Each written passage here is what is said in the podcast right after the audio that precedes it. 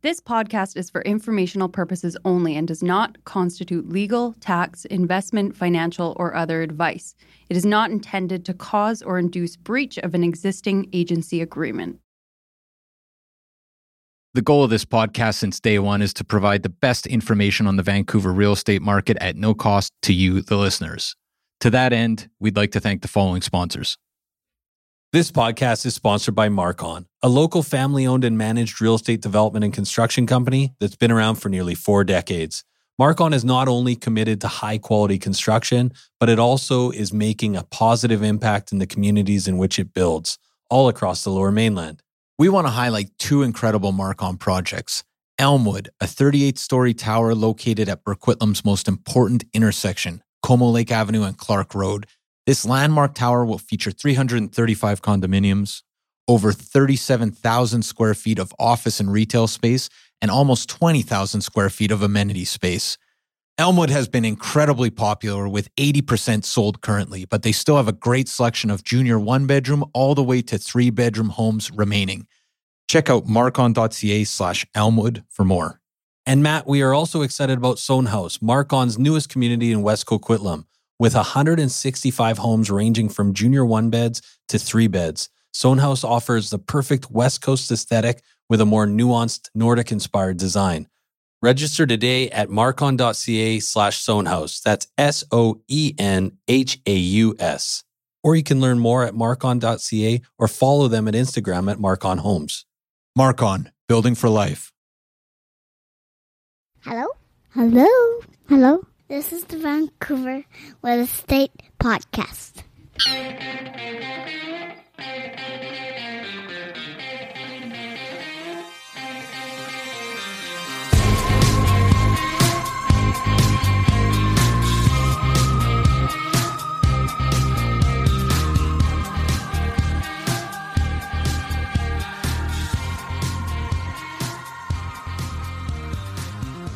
And welcome back to Vancouver Real Estate Podcast. I'm your host, Adam Scalina. And I'm your other host, Matt Scalina. And Matt, today we've got a phenomenal episode. We have Corey Wright. He is the managing broker at William Wright Commercial Real Estate Services. That's absolutely right. And Corey Wright has been on the show many times in the past. He's been on Vancouver Real Estate Live when that used to be a thing, and it's coming back soon, I hope. Right. Uh, but he's he's definitely a past guest fan favorite. There's no question about that. And when we're talking about COVID 19 related things in, re- in relation to real estate, there's nobody better to talk about commercial real estate with than Corey Wright. Yeah, and the the best thing this is such a phenomenal conversation if you're interested in all in commercial real estate, but it's also great for people that are interested in residential real estate because obviously obviously the two are connected. And another thing that's great about this conversation is how Corey is dealing with staying home there's some phenomenal tips. Uh, he, he get this guy gets up so early. It's like when most people go to bed. I think you texted Corey this morning at around noon and asked him if he was getting ready for bed or for dinner or what what, what was going on with that. yeah. Well, he said good morning. He texted us and said good morning. It was about yeah. nine thirty or ten. Yeah. Which but, for him but is one thing evening. about Corey. Yeah. What one thing about Corey also, and I think it comes through in this conversation, and I think with all the conversations we've had with him, is that um, he's he's a deep thinker when it comes to these things. I mean, he's you know he runs a brokerage with multiple offices. He's attacking this uh, intellectually from from a, a, bunch of different angles, and uh, I, I feel like there is a lot of light shed on on what the aftermath in Vancouver looks like uh, because Corey's just a really bright guy. Yeah, and it's funny because we're all we were recording this over Zoom, so it, the video is available on our YouTube channel. So definitely go and check that out. But we all uh, we spent a lot of time trying to get the right angles, and and Corey has his Zoom angle just on lock. Um, oh, I know. It's it's unbelievable. I mean, he wasn't even aware of what Zoom was. He didn't Yeah. even know what Zoom was, and then when we got on, he already had the angle perfect. Yeah, he like- had like the painter's tape on the floor, like where to stand, and like the perfect. But he he came on and uh, the yeah, first thing you said. You said, "Man, Corey, have you lost a bunch of weight?" He's like, "No, man, just found the angle." yeah, it's it's it's all in pushing my neck out an extra quarter inch. And, and, and you know it's funny because um, Corey's you know he's he's in good shape overall, but yeah, he, check out this video on YouTube. He's a he's a serious beefcake. That that's for sure. And there's a few things we wanted to touch on before we got to our talk with Corey. Uh, first off, Adam, there has been a couple reviews. We have not talked about iTunes reviews in a while, and uh, the last couple of weeks we've kind of been focused on on really just talking about planking. But I think it's worth mentioning. There's been a couple of of new iTunes reviews here. Yes, there have, yeah. And uh, I'm going to try and get onto my phone without it disconnecting here, Matt. We've been having some technical issues, but um, we do shout out shout out to everybody who's given our podcast a review over the years. We've been doing this for now almost five years, and uh, we are at 267 reviews on iTunes, which we're very excited about. So thank you for supporting the show. But we had a couple new ones recently, and um, We'll we'll read them. We had one in March, which I really love. Uh, the subject line is "Rock On," and the message is "This podcast is fuel." So yeah, uh, that's it. yeah, that's it. I love that.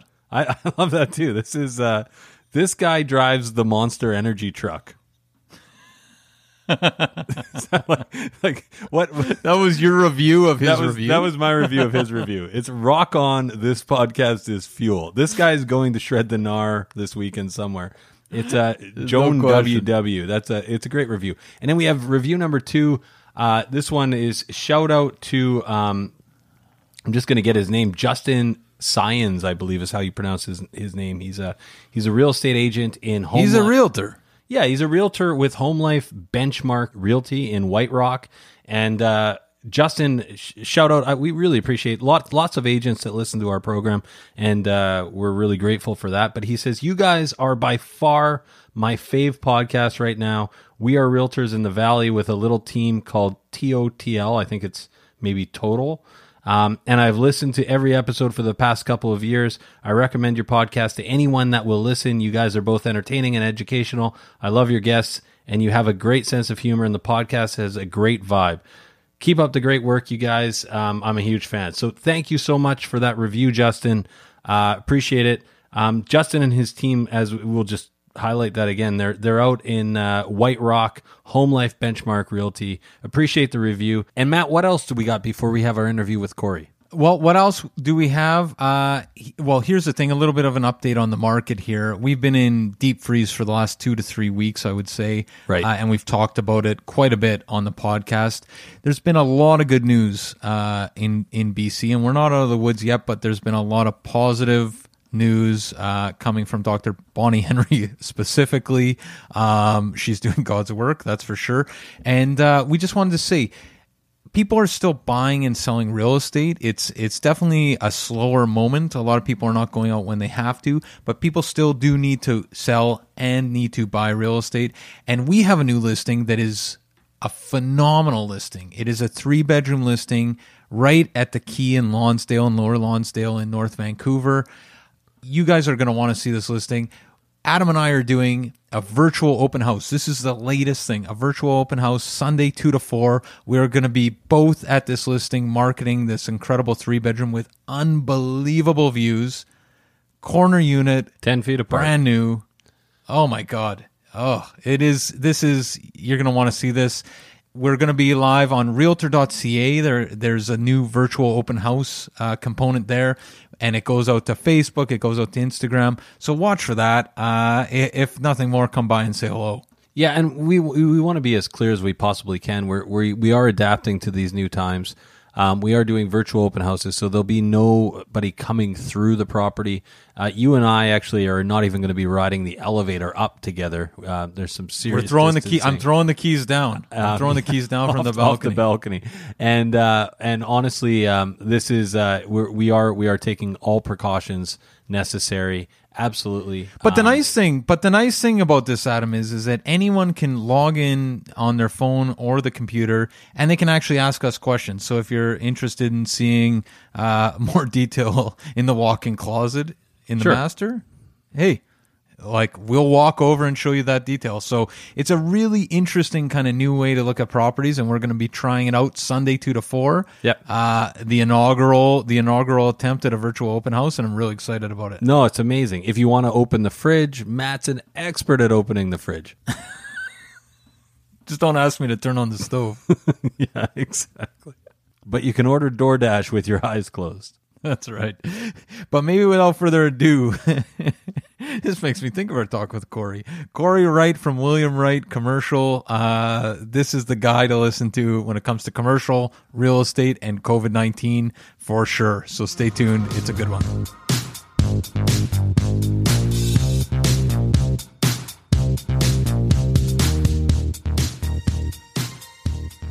Okay, so we're here with Corey Wright from William Wright Commercial, managing broker. Welcome, Corey. Thanks for having me get back, guys. I appreciate it.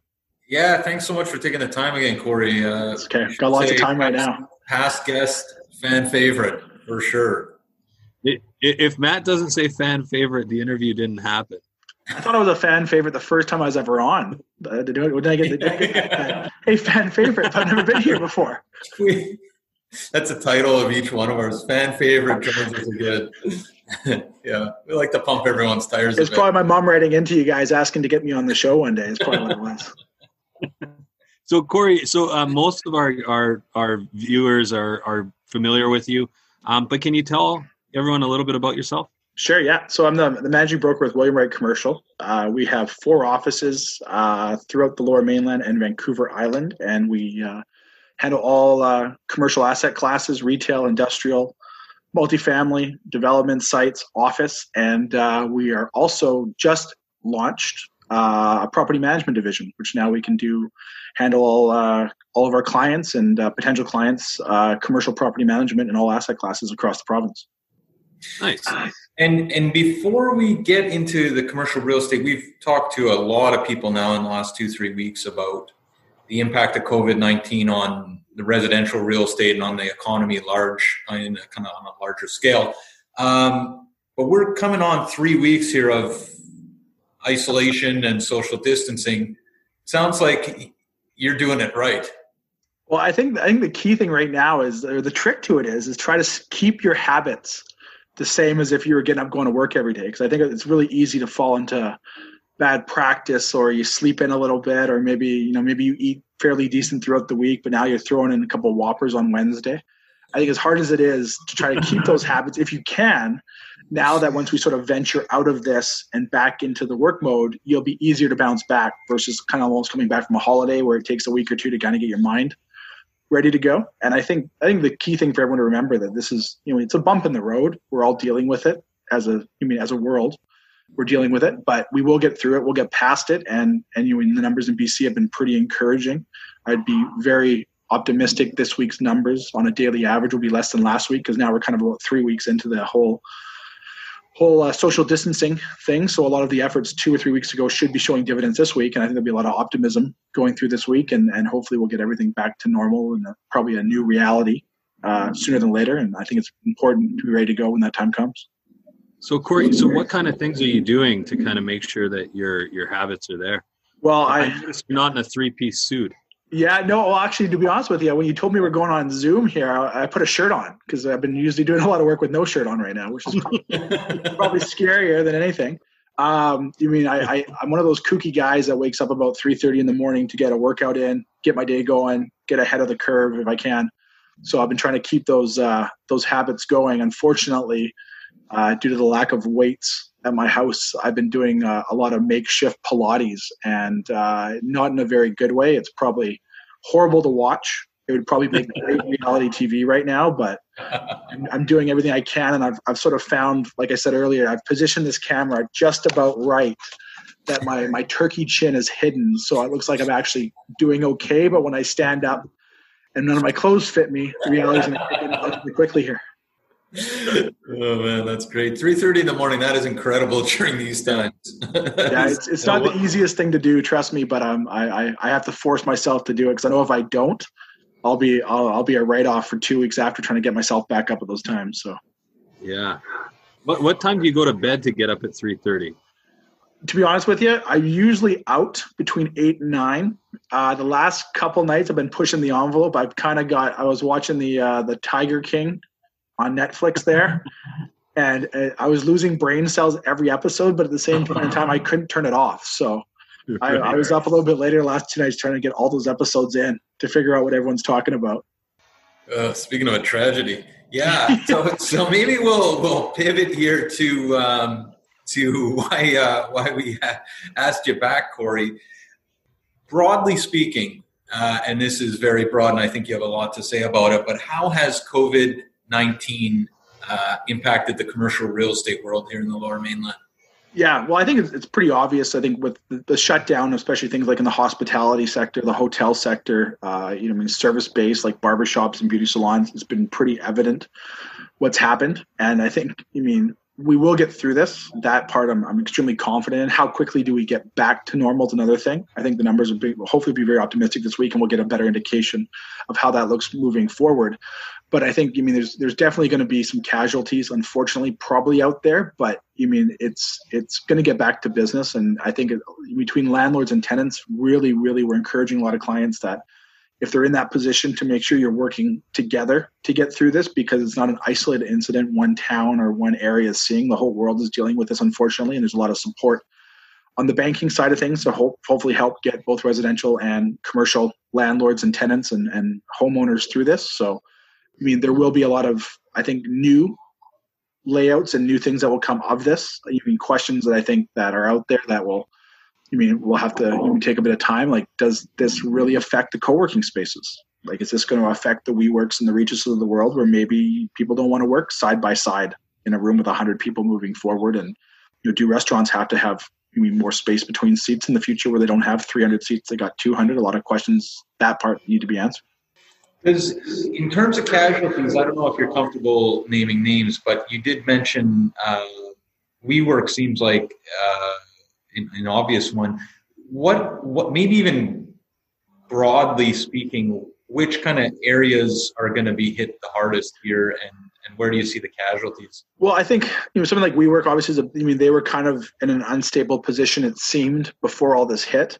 I mean, that business model of putting a hundred or two or three hundred people into a room, generally in an open office concept, you mean is that a model that society wants to move forward with? That I don't know.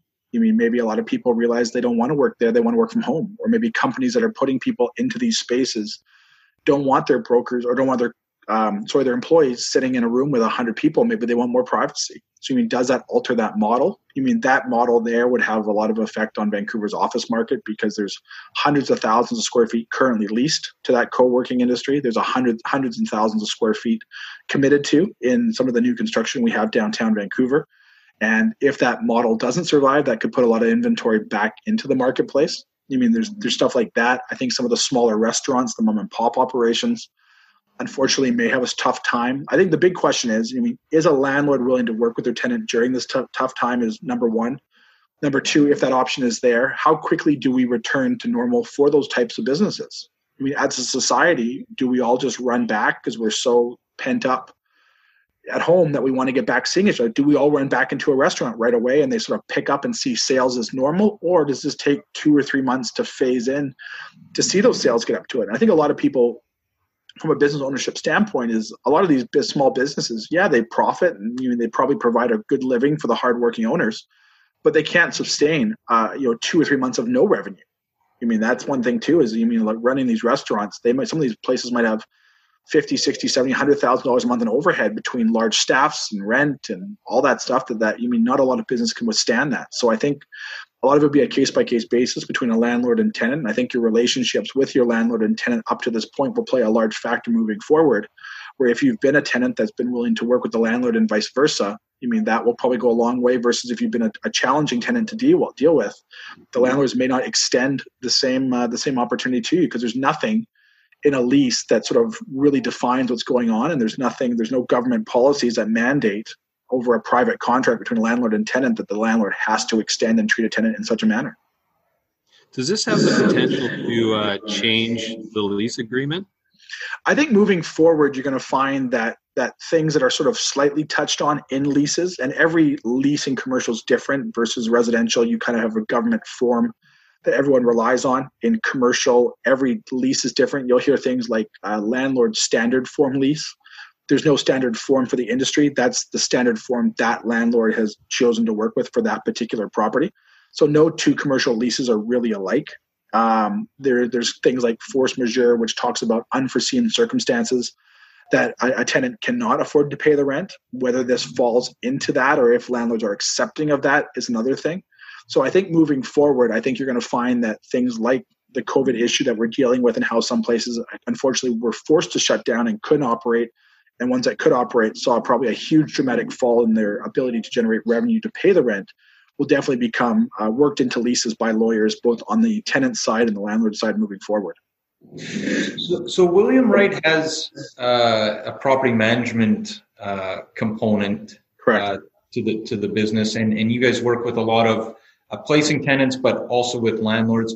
How are you uh, advising? I mean, it sounds like there's on the one side uh, problematic tenants. It seems like an opportunity to yeah to get rid of them right now. But how generally are are you guys advising, and what's what's kind of the feel on the street uh, with how landlords are trying to approach uh, these difficult times? Yeah, to be honest with you, it's a mixed bag. I mean, every every landlord has a different approach of dealing with it. We are encouraging anyone that reaches out to us is, you mean, from a landlord perspective, your best bet is to work with your tenant.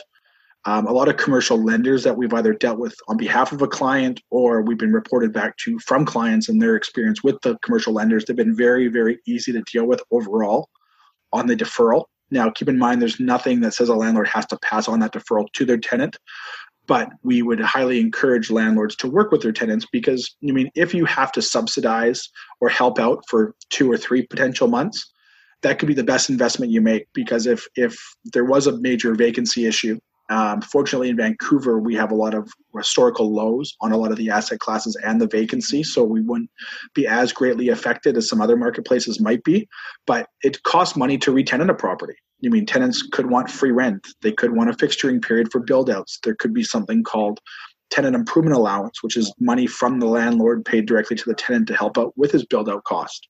I mean, brokers get paid in the leasing aspect. Lawyers get paid for drafting leases. So it can be very costly to retenant a property. And I mean, if a landlord's looking at the big picture to subsidize or help out in any way possible, whether it's a deferral or a relief, um, for a couple months could be the best investment they make moving forward because there's just no guarantee how quickly that we get back to normal with certain asset classes or types of businesses.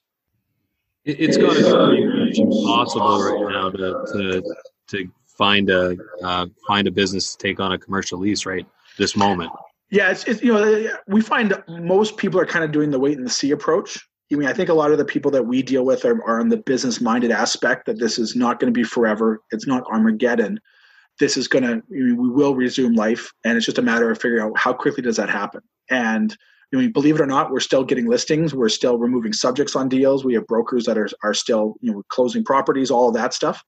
But for the majority of it, I think a lot of people on the buy side and the lease side are more taking a wait and see approach, or we're, we're having to do things where the tenant wants to move forward, but they want to push back the uh, commencement date, maybe two or three months, maybe from July to September, just to allow for more time for life to get back to normal.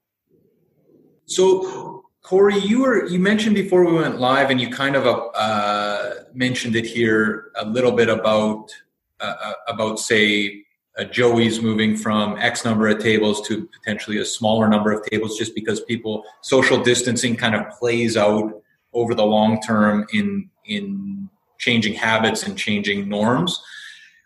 Can you talk a little bit more about how you think uh, the culture potentially shifts here and what that means uh, for the commercial real estate business? Well, I think I think moving forward, there definitely will be some questions that we we will need to get answers to like that. Like from a restaurant standpoint, where I mean, you know, leases are not cheap in Vancouver.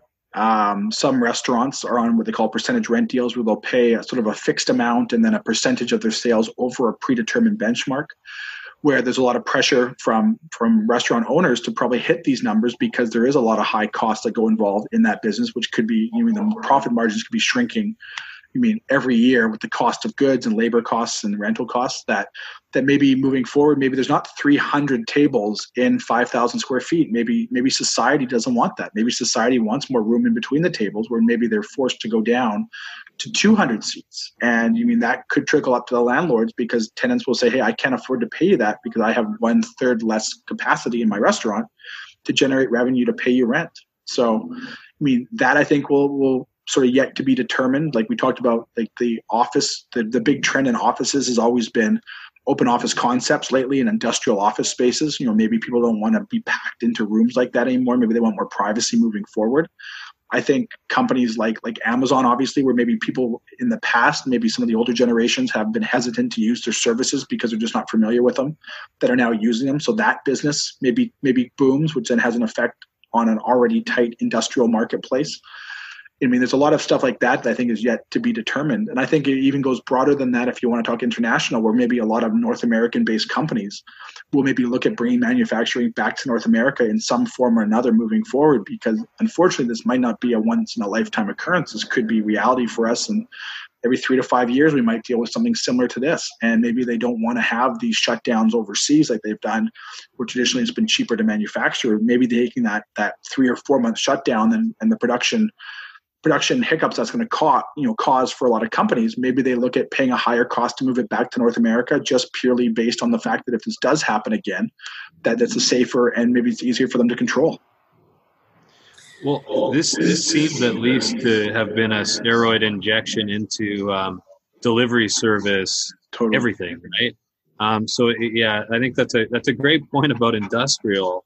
Um, you can imagine how how that market and are you seeing rumblings of that? Like, I mean, it's our, I know it's already a tight market in in the Greater Vancouver area. So, do you think that there might be more of a shift towards towards creating more industrial?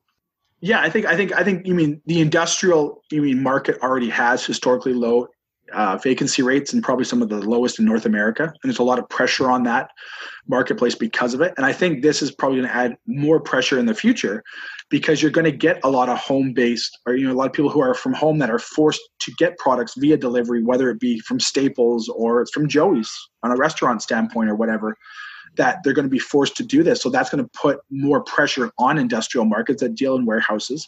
The other thing when you look at someone like a Joey's do you mean these ghost kitchens that are popping up on um, on all the food uh, food courier apps I mean, do they look at maybe we don't want to spend twenty thousand dollars on putting a sit down restaurant in place? We want to go rent an industrial space and put a commissary kitchen idea in place, and we launch it as a ghost kitchen, and we can have better profit margins doing that. So maybe maybe those restaurants shrink in size because they're doing other things that would you mean potentially come out of industrial spaces that put further prop further pressure on there.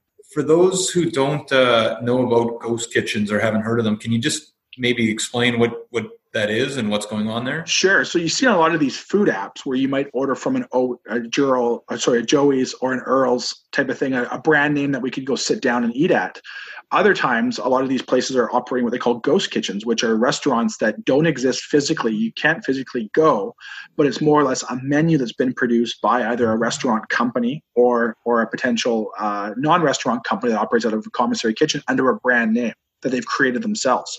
So maybe you go to Corey's Kitchen and there's an online uh, through Uber Eats. You can go to Corey's Kitchen. There's a menu you can pick from, and that food is produced from a commissary kitchen in an industrial area and then delivered directly to your door, but you can't physically go to the restaurant. So, I mean, those are probably a lot cheaper to operate in the short term and they're probably a lot cheaper to operate in the medium to long term with respect to labor costs that maybe that becomes a much more popular trend because i think you might find a lot of people now that probably never used the uber eats or the doordash services now are forced to use them and now are becoming reliable on them and i think it could really change the customer service cycle of how that industry works Maybe just shifting gears here. I mean, a, there's a couple things that seem very specific to Vancouver, right? We're a we're a service oriented city. Um, we've talked about uh, we've talked about it on the show before, and we've talked about it with you. But the the cruise ship industry, the hotel industry, um, the co-work industry you know the culture that exists in Vancouver, I think that doesn't exist in every city across the country, where it's a very much a go out, you know, three, four, five nights a week. Um, all of this uh, seems like there's there's real potential uh, for a catastrophe, especially in, in you know residential. The, the as the saying goes, everybody needs uh, you know a roof to keep over their head. On the commercial side, uh, not so much. Can you talk about? And I know you're you're fairly optimistic on on the market, but what does kind of a worst case scenario look like here? Well, um, I think if you look at like the asset classes that are probably going to be the affected the most, you mean hotel and hospitality would definitely be number one. You mean Vancouver has had a great hotel industry for quite some time that I mean that has got huge impacts because those people that are coming off of say the cruise ships and are staying at the hotels are also going to eat at the restaurants and going shopping at the Nordstroms and all of that stuff. So, you know, I think if you wanted to look at a doomsday perspective, you know, I mean the hotel industry could have a very slow start because the reality is, do we all get back on planes and cruise ships and get right back to doing what we're doing, or is there a little bit of lag time? on that. You know, maybe maybe something like the cruise ship industry that was so popular that it obviously has taken a lot of had a lot of uh, bad press with this COVID 19 situation where you get 3,000 people on a ship that can't get off and it just spreads throughout. Maybe, maybe that market doesn't really come back to what it once was. And, you know, if there's not all the ships showing up, then there's not all the guests at the restaurants and at the hotels and all you mean shopping at the stores. So, I mean, from a doomsday perspective, yeah, there could be. I mean, I think Vancouver is such an international city that we are very dependent on travel and stuff like that. But there's a lot of new companies that Vancouver was never really a head office market for, say, mm-hmm. offices. You know, for years, going back years and years and years. And now you're getting more and more companies are, are calling Vancouver home, whether it's a secondary office space or like a Lululemon that was founded here, that's a, a great employer in the city. I mean, those people need to go back out. I mean, they're going to have disposable income to go back out. You got the tech market, which has been a huge pro, been a huge driver of I think the Vancouver office market, but all obviously probably has a lot of spin-off into the residential market and also disposable income and how it's spent because you are getting a lot of young professionals that are getting paid very very well that have disposable income that can't afford to go out to restaurants they can go afford to have drinks they can go shop at the Holt Renfrews of the world. So and the tech industry doesn't seem like it's been greatly affected because of this and if not you know if if anyone comes out ahead the tech industry could come out even stronger because more and more people are using apps and, and talking on zoom. I mean, a lot of companies that probably never thought they could work remotely and thought they had to have five, six, seven thousand square foot offices everyone had to show up every day. They've been forced to work remotely, and maybe they're finding it's not as bad. And maybe that footprint of a five, six, seven thousand square foot office tenant becomes three thousand. And now they have people working from home and cloud-based services and things like Zoom are, are things that now that, that that will benefit by in the long term right? Yeah even the idea of the you know the the conference the international or national conference right? Like i think there's it, it is it's kind of an interesting i think adam said it in response to your answer corey but this idea of like uh, a lot of the technological changes that we've seen over the last say 10 years it's like putting it on steroids right? Uh, and and especially kind of dragging some of the the more uh, luddite-ish uh, amongst us into into the technological age. I mean, we would have done this in person before. We may never do it. Yeah, yeah. yeah. Well, it's, it's, like I asked you before. You said like, how do I get a Zoom account going? Like this is, and now yeah. that I have it, I'm gonna like I'm gonna Zoom everybody I know after this. Yeah, not not that not that you're one of the luddites, Corey, but um, the, the, the reality though is, you know, I mean, it has forced everybody to find a way to adapt to this new world, right? And in a lot of cases, it's actually not that bad. I mean, we we had a uh, a, a Zoom drink with some friends the other night, and there was no worry about like a taxi. Uh, It was still a lot of fun. We were comfortable. Um, you know, like it, it we didn't have to help run down the stairs. Yeah. yeah, yeah.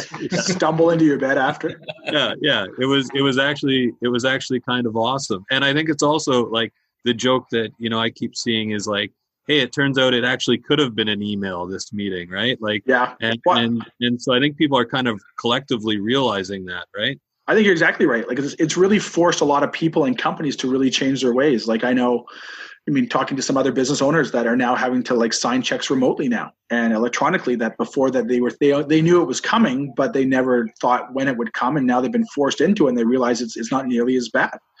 I don't. So, and sorry to interrupt, but I don't know if this is true or not. But I just heard that notaries and lawyers are doing closings uh, with DocuSign.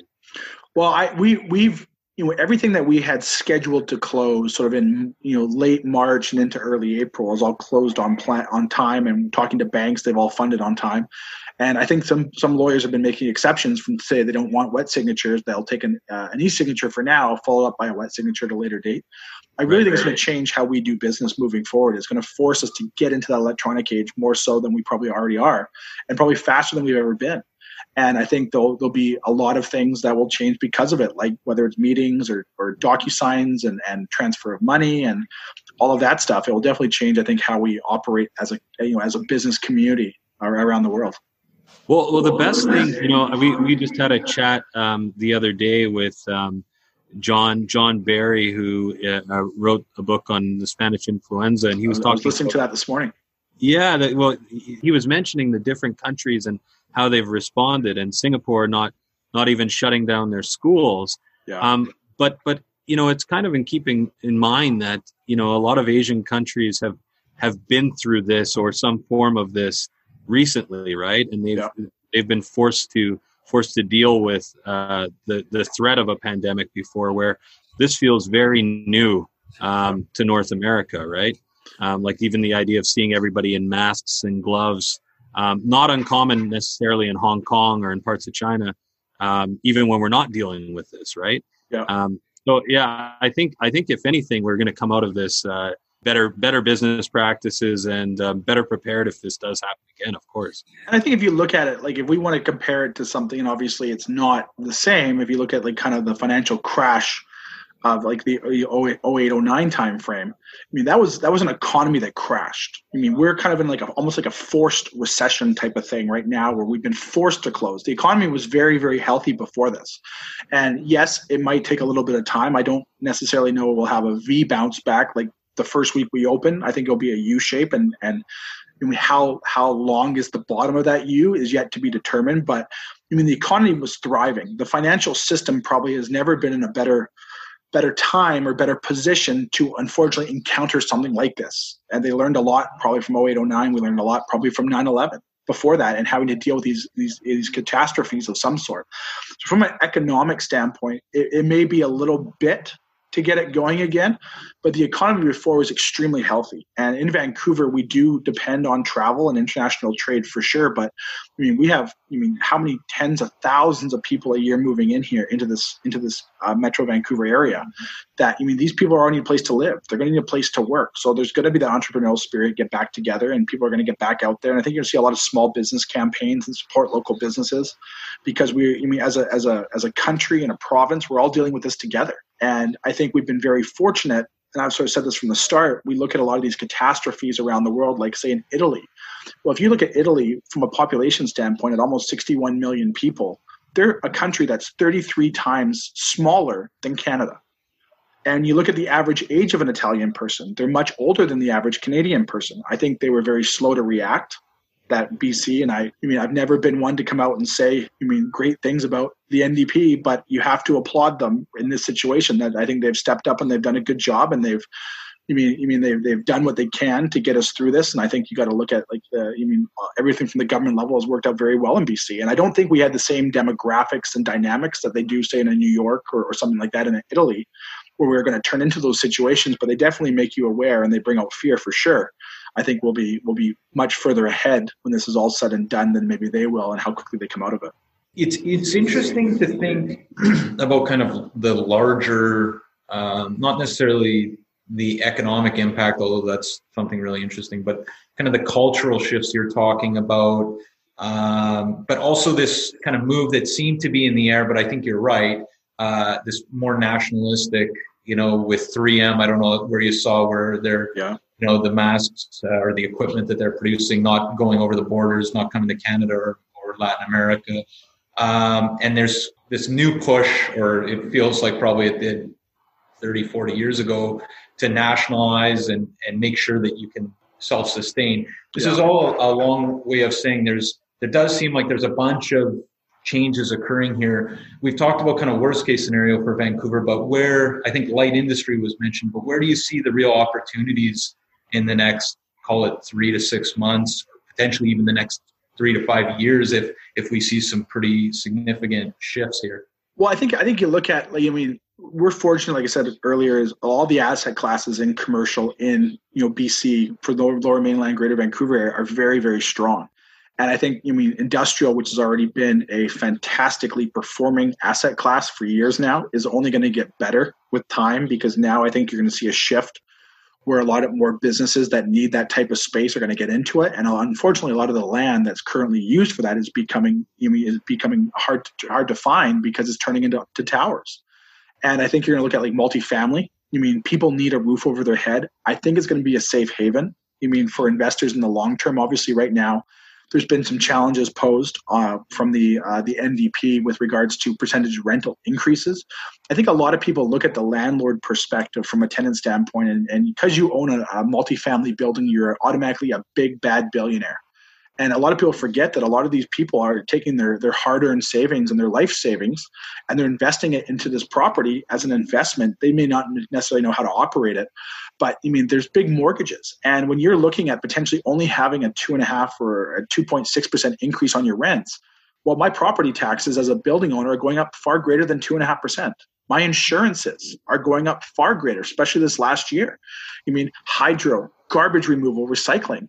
And I think you mean this past year there's sort of been some some uncertainty maybe surrounding that because if my rents only go up two and a half, two point six percent, no one's leaving because there's no vacancy. So I'm not being able to turn over those units to get fair market. But my expenses are going up six, eight percent. How does that look?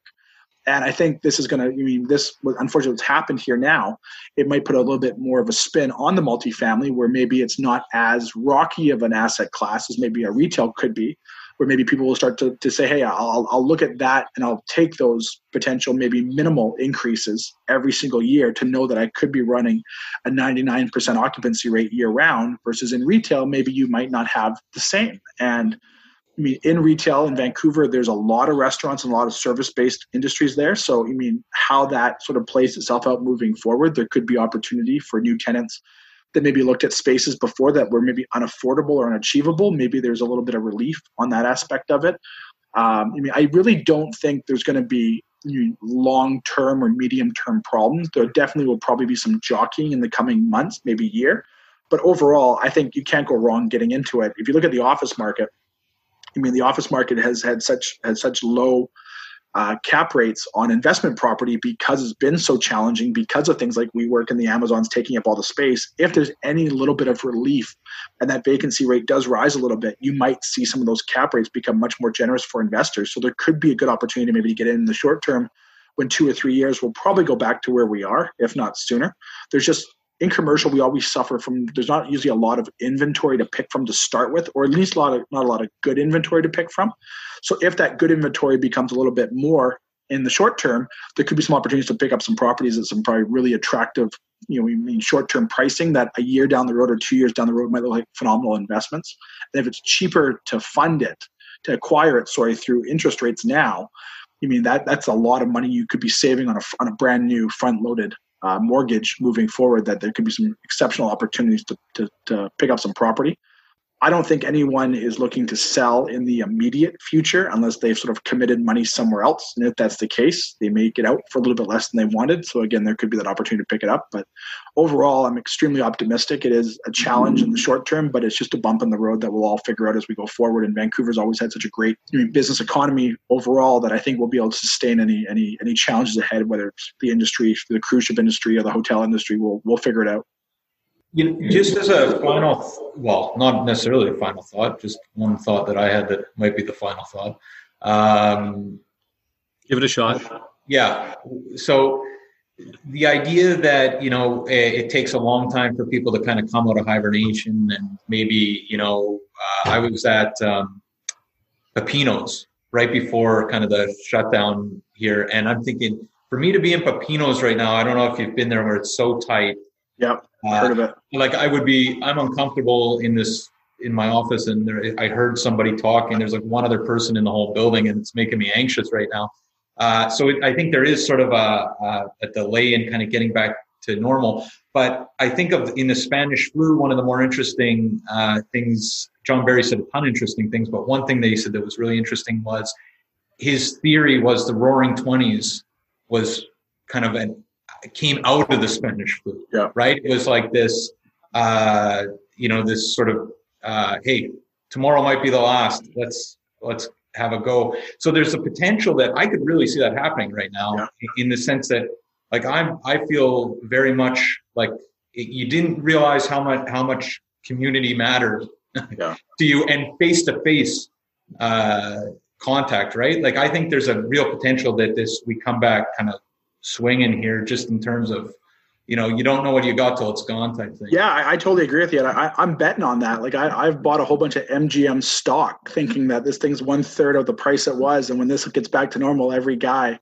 is, is pent up is going to be getting on a plane whether they want to or not to go to Vegas. So so I think I, you know, it, it, could be either or, right? We could we could, could have a slow phase back in, and then it doesn't realize, or it could be that opposite, right? Where we were anticipating that it's a little bit slower to get back in, but everyone just wants to get out and do stuff. They want to go for mm-hmm. drinks and say hi. They want to get back to their office and see their coworkers. They want to get back and, and maybe they're maybe any you know service-based industries. I can tell you right now through this conversation, the longer my hair goes, I have to move my part further and further up my hair and now that it's sitting at its highest point because my hair is so long, I've now noticed that I definitely have a receding hairline with age. So, I mean, there, there's a lot of things. I'll be buying a hat after this. There'll be those the middle part. that people will just get back out and do right. And I, I really honestly believe it's going to be one or the other. Either it's going to be a little bit slower than we anticipate, but it will be totally fine, or it's going to come back and just overwhelm us with the demand and people want to get back out and support local business. They yeah. well, well, just just thinking about like I cannot wait for the day that uh, I'm not thinking about that the table sitting too close to me is more because they're listening to my conversation yeah. and that I'm scared that I'm going to catch a life-threatening disease. That's for sure. I can't wait for that day yeah it's, it's going to happen like like like it's going to come back and we, we live in, a, in an amazing city and we live in an amazing country that that that everyone i think for the most part done an, an amazing job trying to get this get everyone through it we're all dealing with this together no no one's immune to it um, doesn't matter what business you're in or where you live no one's immune to it so i think everyone's been doing a good job and there's a really big sense of kind of like like almost like national pride i think will come out of this I think with the 3M thing, like you were pointing out, it's definitely going to force countries to maybe look at things a little bit differently. That if they have to self-sustain, I mean, can they do that? Does it make the federal government make more attractive type packages, whether it's through tax rates or whatever it is, for industry to come to Canada and say, "Hey, produce produce your products here." I mean, there's a lot of that stuff that I think can come out of this, and we won't have those answers in the short term. It could be a long term over the next five years if we see manufacturing come back to North America or countries are, are manufacturing products where they're founded will, will probably you know definitely play a, I mean a key role in how that plays out. But I think I mean I, I would not be I would not be surprised if it comes back more than we think and quicker than we think because I you know a lot of people I talk to I mean are more on the I can't wait to get back to the office. I can't wait to go out for lunch and see how Susie's doing. I can't my clothes don't fit. I need more clothes. My hair's too long. So I mean, there, there could be stuff like that that could really, really spur. And I know talking to a lot of our staff uh, across the lower mainland of Vancouver Island, I mean, people just are, are, itching to get back to the office and just see everybody. And we get these these sales um, calls going every you know two or three times a week, and it, a lot of it's just BS talk, like you know talking about you know Tom Brady playing for the Bucs because guys just miss each other, right? And and and I know a lot of our administration staff that probably some days would rather be elsewhere, you know, want to get back into their office and and and start start filling out forms again. I mean, it's stuff that we took for granted that I think will be very appreciative moving forward. And it would not surprise me one bit if things get back to a little bit quicker, a little bit quicker than we all anticipate.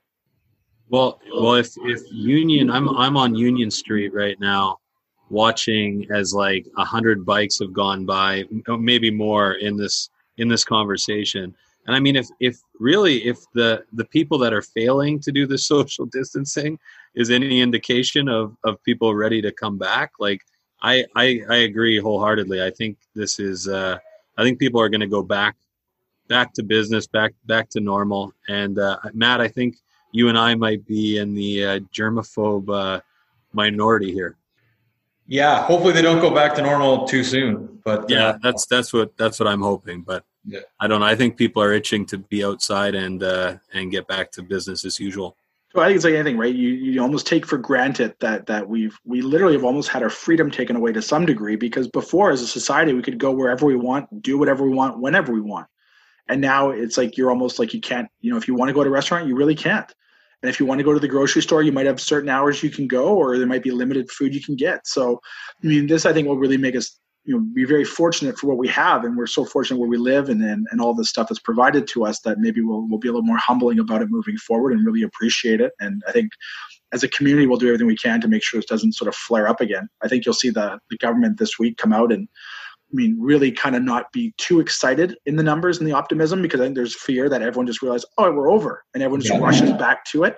I think there will have to be some level of phasing back to it, and I think I mean we don't know what those answers are if a Nordstrom's reopens and there's only 100 guests or 100 customers allowed in the Nordstrom's at once versus a free for all. There could be sort of some phasing of this back into normalcy, but I think I think you know, the government probably as much as anybody wants to get us back there because I mean right now they're playing the role of employer and they're playing the role of customer, and there's only so much money in the coffers and so much money they can print. So Corey, just maybe maybe one last question for me. I I've been having a conversation with a lot of people who are now. It seems like this is going to be until July the, the lockdown from from what everybody's talking about. What if what if a second wave hits and puts us back inside in the fall? Does that change things dramatically for for what's going to happen in commercial? I think it could because I think I mean if we get things back and, and things are starting to slowly phase back into normal and, and businesses are starting to see revenues go back to where they once were, hopefully.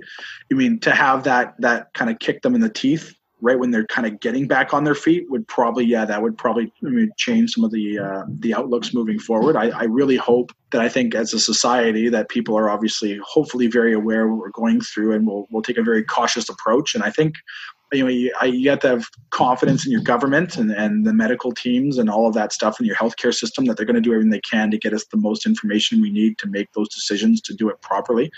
I think when you i mean the government i think will be very optimistic i said with their numbers and but they're not going to be too excited about it because they don't want people to run back into the ways they once were. I mean there is that fear that does a second wave come when you look at most respiratory um, infections and respiratory diseases, they, they seem to travel or you know better in the wintertime than they do in the summertime. That's why the flu is very popular from I mean October to February. You don't really hear a lot of it in June and July.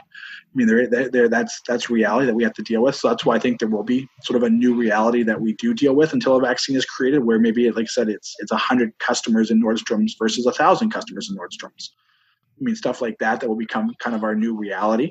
I would be optimistic to think that hopefully, I mean, they will be able to get, I mean, some form of the economy back in place here. Hopefully, in the coming coming weeks or maybe month or so, at least in some phases, to get it slowly going back. I think the longer it goes, the more challenging the outcome becomes. I mean, because like I said, a lot of small business owners can't afford to to not be operating in some form of a capacity for for months on end? And i mean the question becomes that staff. I mean does that staff go back to that say restaurant business where maybe they're concerned this happens again and they want to go get a job in a different workforce and now you mean you have labor issues which are already challenging because the cost of living in vancouver is so much.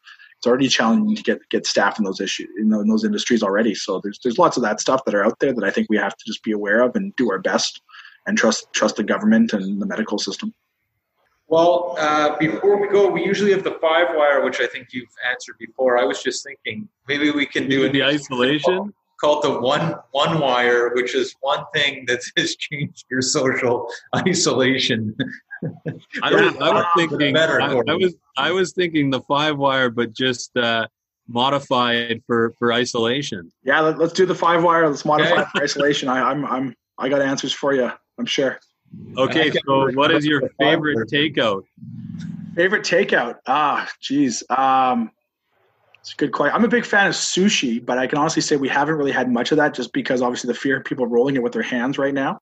So I will uh, I will definitely say um, I've probably eaten more pizza than I should. So I'm gonna have to say Panagos and Domino's. Domino's flatbread, the flat uh, the flat cr- thin crust, nice. the one we had that time when we were doing the the live, the live. Oh yeah, yeah. Amazing. Double chicken, single ground beef with two of the nacho cheese.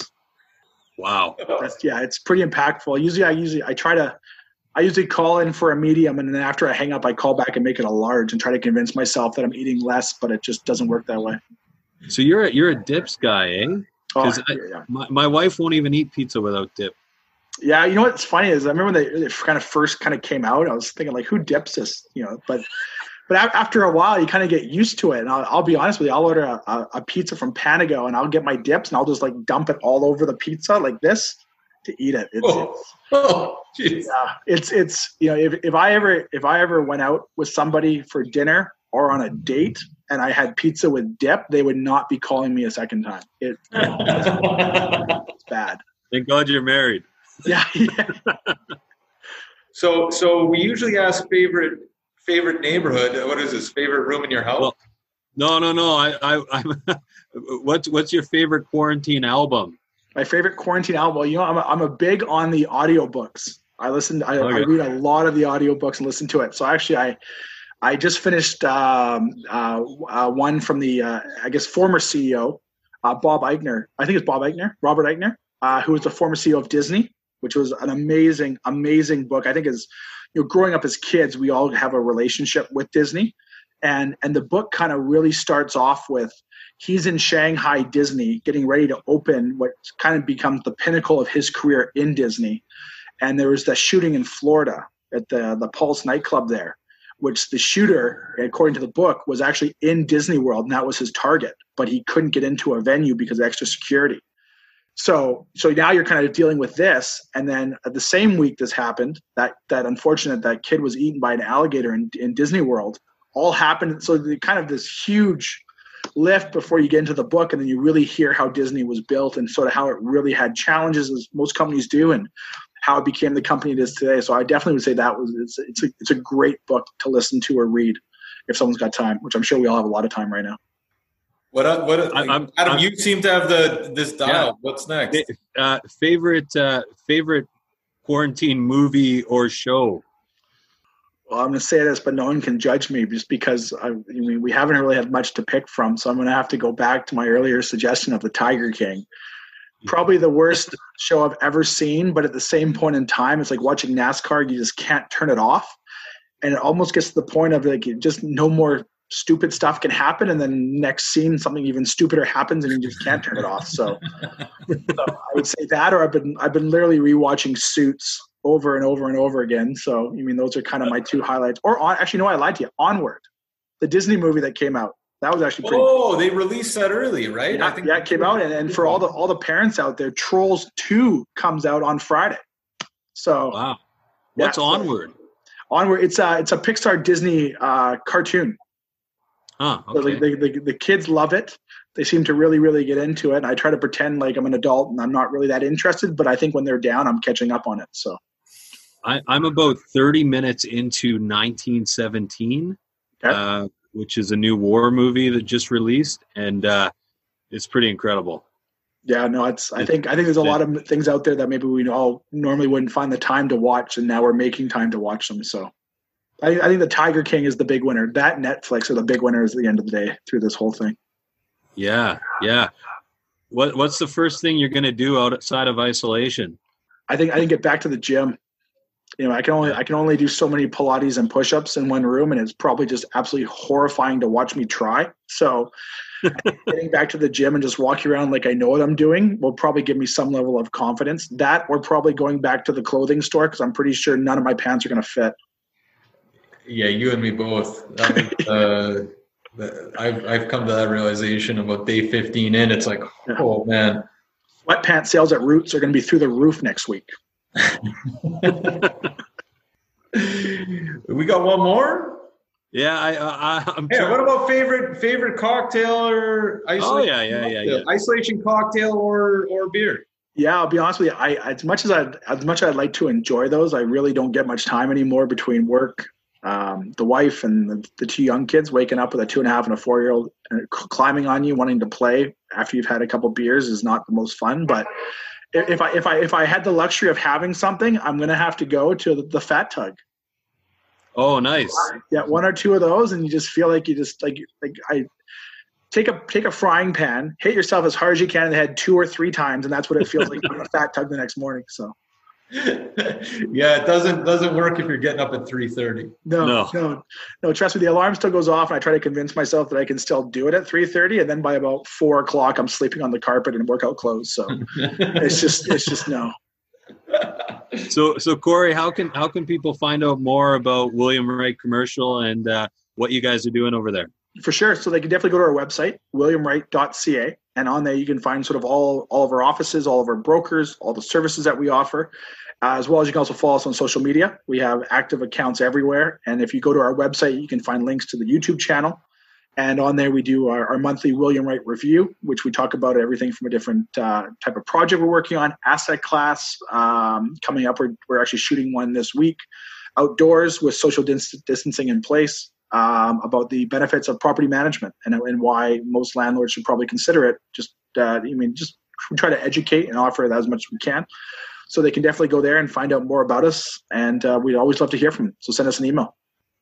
I, I just want to quickly plug your guys' Instagram too, because you put those videos on on the Insta on Instagram on your account, and they're they're great. Uh, we've we've always picked something up. Well, and also the uh, the email. What is it? The William Wright review. Is that the? Yeah. So we have we have the William Wright review that we send out, and we also have the William Wright report. One's done on a monthly basis, one's on a quarterly basis, and then that kind of provides some level of education of of obviously we'll have one coming out on the effects of COVID and how it will affect our marketplace. So we try to try to provide education to, to clients and just people who want to know in every way possible so they can definitely go find us on any social media or then go to williamwright.ca sign up and you'll receive all that in your inbox yeah i was going to say i look forward to the covid one i mean we covered a lot of stuff here but those are really thoughtful uh, thoughtful reports so great i'm glad you guys like Thank, it yeah thanks so much for your time corey that was a great conversation my pleasure thanks for thanks for having me back i appreciate it and i think uh, you mean you know, I could do the show probably three or four times a day right now. I have so much time on my hands. So if you, if you, if might you take into, you up on that.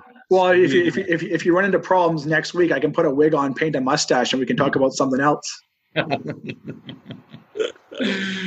awesome. Well, have a good day. Great. Thanks so much, guys, for having me. I really appreciate it.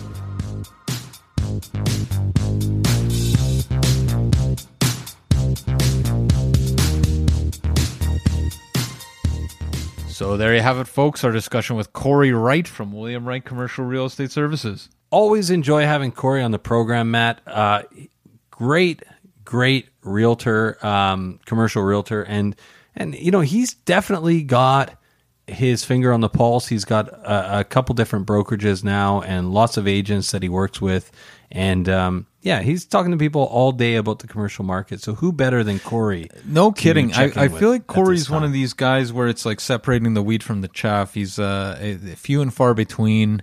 Uh, thinks about the market in kind of a, a, a more profound way, right? Uh, when he was coming on, I was excited to hear what he had to say, and uh, it would did not disappoint. That's for sure. Yeah, and one thing that did disappoint is that his favorite pizza is Domino's thin crust. Uh, that that was surprising. I was thinking, Corey, you live in like Vancouver's not exactly. Uh, it ain't bad. Town, it ain't bad. There's some pretty good pizza in Vancouver for sure. It ain't it ain't bad. Domino's thin crust though is uh, is a worthy contender, yeah, yeah. so I'll I'll give him that. But no kidding. But uh, what else do we got today, Adam? Well, we're still planking the curve uh, for the most part. We are meeting. We're no, not yeah, at the. We are meeting up over in Lower Lonsdale Sunday two to four. We're doing a virtual open house. The nice thing about this is it's a vacant property. There's nobody else around. Me and you are both in hazmat suits. We're at least ten feet apart at all times. But we're inviting everyone to come down and check it out. It's going to be on Realtor.ca. This is a stunning property, and uh, this is our first virtual open house. So, so definitely check that out. But other than that, we're putting out two episodes a week. Uh, I think we're attacking this COVID thing from as many angles as possible, and uh, I've learned a lot, and I hope that uh, we've provided some value out there. But we're doing all this over at VancouverRealEstatePodcast.com, so head over there to check that out. And if you want to speak to me about anything we've talked about, uh, real estate in general, or anything at all, really, give me a call at 778 847 2854 or matt at vancouverrealestatepodcast.com. Or you can try me at 778 866 4574 or adam at vancouverrealestatepodcast.com. We also got that secret line info at vancouverrealestatepodcast.com.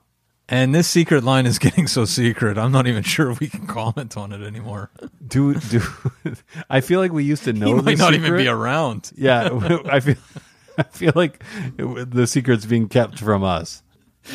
Well, have a good week, guys. We'll be back on Friday. We got a phenomenal episode again. It's already in the can. I'm so excited about it. And take care this week. Stay home. Stay safe. Yeah, absolutely, Matt. And appreciate everybody listening. Uh, please stay safe out there, everybody. And uh, let's keep on planking the curve. 2000 Faces for Radio. Subscribe today.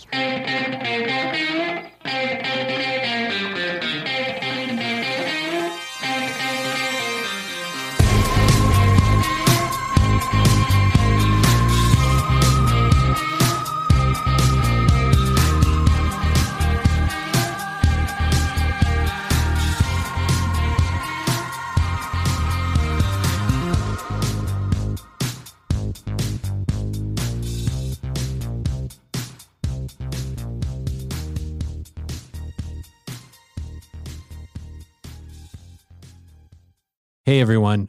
Pardon the interruption. We just want to take a quick minute to thank the following sponsors who make this show possible. We want to take a minute to tell you about Holy House, a nonprofit organization that provides community building programs and tenant support services to low income seniors, veterans, families, and vulnerable residents in the downtown east side and across the lower mainland. Melissa from our team has been volunteering at Holy House. Melissa, what's been your experience? Honestly, it's been so fulfilling just to spend a few hours a week in the community and watch how the staff really transforms these vulnerable communities from the inside out, starting with just small things, right? Playing games, drinking coffee, having some simple conversations that you wouldn't necessarily think are super fulfilling. And you come out just feeling like you've really made an impact and connected with the community. And you've been to multiple buildings, but you're playing games, drinking coffee. Yeah, you know, serving food sometimes. And you made some friends along the and way. I've made some friends along the way. It's really helped me be more present, actually, in those moments of just, you know, realizing how simple life can be to make an impact, right? Fantastic. And if you want to learn more, you can definitely check out Jenny Conkin, co founder of Holy House, who is a past guest fan favorite on the show, or head over to holyhouse.ca where you can donate or volunteer. And they're looking for both donations and they definitely like volunteers. That's holyhouse.ca. Vancouver needs your help. Be part of the solution. We are also sponsored by Oakwyn Realty. This is our real estate brokerage, best brokerage in the city, hands down. If you are in the industry, a new agent, an aspiring agent, somebody just looking to make a change, new culture, new energy, new resources, head over to oakwyn.com slash join, type in VRP 2020. That's oakwyn.com slash join, type in VRP 2020. Not only do you get to meet Michael Morgan and the gang, the bigwigs over at Oakwyn, you get a huge incentive for first going to oakwyn.com slash join, typing in VRP 2020.